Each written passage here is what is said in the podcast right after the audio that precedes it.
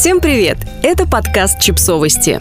Мы знаем все о детях. Если ты не приносишь пользы, то зачем ты нужна? Подкасты о женщинах, которые никогда не болеют. Автор текста Тамара Высоцкая.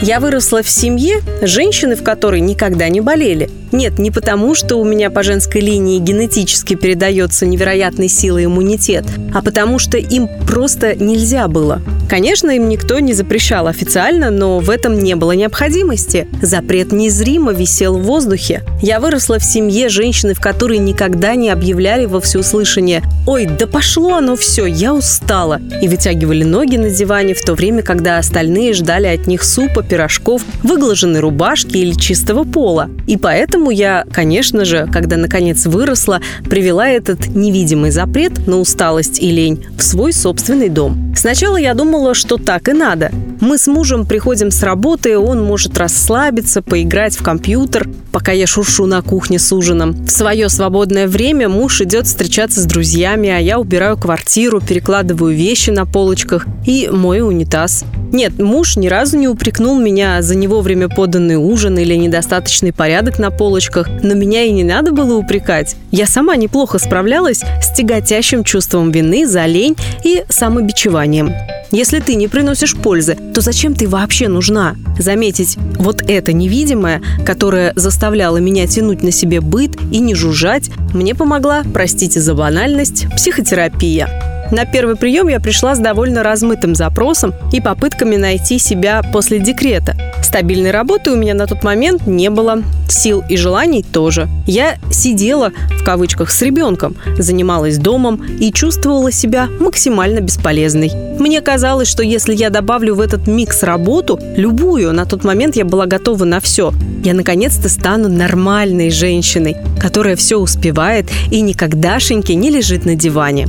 Психотерапевтка, правда, отнеслась к моим проблемам с непониманием. Вы голодаете? Нет. Вам негде жить? Нет. Ваш муж слишком мало зарабатывает? Нет. Тогда зачем вам прямо сейчас срочно искать любую работу?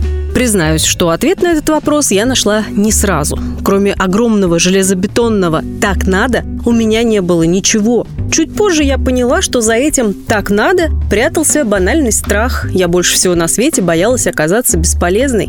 На одной из последующих встреч психотерапевтка спросила меня, могу ли я заболеть. Смертельно устать, занемочь, свалиться с депрессии, просто лечь и лежать, и быть уверенной, что моя ценность от этого не изменится. Мне пришлось признать, что не могу. И даже не потому, что мой муж не способен взять на себя критическую часть уроненных мною обязательств, а потому что знаю, что сама не смогу себе этого позволить. Мне было важно оставаться полезной, в каких-то вопросах даже незаменимой. Мне было жизненно необходимо доказывать, что я способна тянуть на себе воз и маленькую тележку бытовых задач, а еще ребенка и работу, потому что мне казалось, что именно эта способность определяет мою человеческую ценность. В семье, в браке, да вообще в мире, в котором каждый должен крутиться как маленькая шестеренка большого механизма, иначе ржаветь тебе в одиночестве и забвении.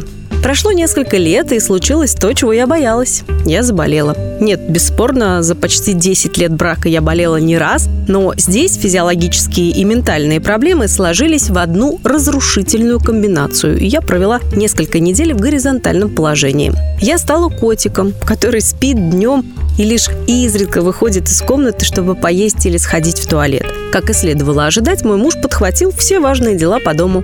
Начал готовить по нескольку блюд в день, мыть посуду, гулять с ребенком, ходить в магазин, планировать меню, поддерживать порядок. Раньше мы это все делили по обстоятельствам, но сейчас я оказалась абсолютно бесполезна. И в какой-то момент я поняла, что вместо того, чтобы испытать облегчение, смотрите-ка, я могу лежать на диване сутками, и мир вокруг не рухнул, я начала тревожиться. Потому что если ты не приносишь пользы, то зачем ты вообще нужна? Зачем я нужна, если у меня нет сил пинать с ребенком мяч, варить суп или тереть пол шваброй? Оказывается, не такая уж я незаменимая. И прежде чем провалиться в огромную черную яму отчаяния, которой, вероятно, так боялись женщины в моей семье, я сама схватила себя за рукав и сказала: «Это твоя семья. Тебя здесь любят и ценят, даже тогда, когда ты совершенно бесполезна». я разрешила себе просто лежать и быть бесполезной, как котик, потому что я поняла, что это никак не уменьшает мою ценность как человека. И, поверьте мне, путь принятия этой простой идеи оказался очень долгим. Я знаю, что страх оказаться бесполезной и бессмысленной преследует не меня одну. Семей, в которых женщины никогда не болеют, а мужчины никогда не боятся, десятки или даже сотни тысяч. И каждый приспосабливается к этому по-своему. Кто-то всю жизнь играет роль бессмертного пони до тех пор, пока организм не возьмет свое, а делает он это обычно довольно цинично и безжалостно. А кто-то, не выдержав давления, решает спасаться бегством. И хотя установки, вбитые в голову с детства, разрушать и пересматривать сложнее всего, я хочу напомнить вам, что это не единственные способы выжить и сохранить свою человеческую ценность, даже если вы уже третью неделю не мыли полы. Мне жаль, что во многих семьях любовь, признание и уважение до сих пор приходится заслуживать, буквально выцарапывая их по крошке, и что мы, умышленно или невольно, передаем эти традиции своим детям. Я очень надеюсь, что так будет не всегда, особенно если мы начнем с себя. Подписывайтесь на подкаст, ставьте лайки и оставляйте комментарии. Ссылки на источники в описании к подкасту. До встречи!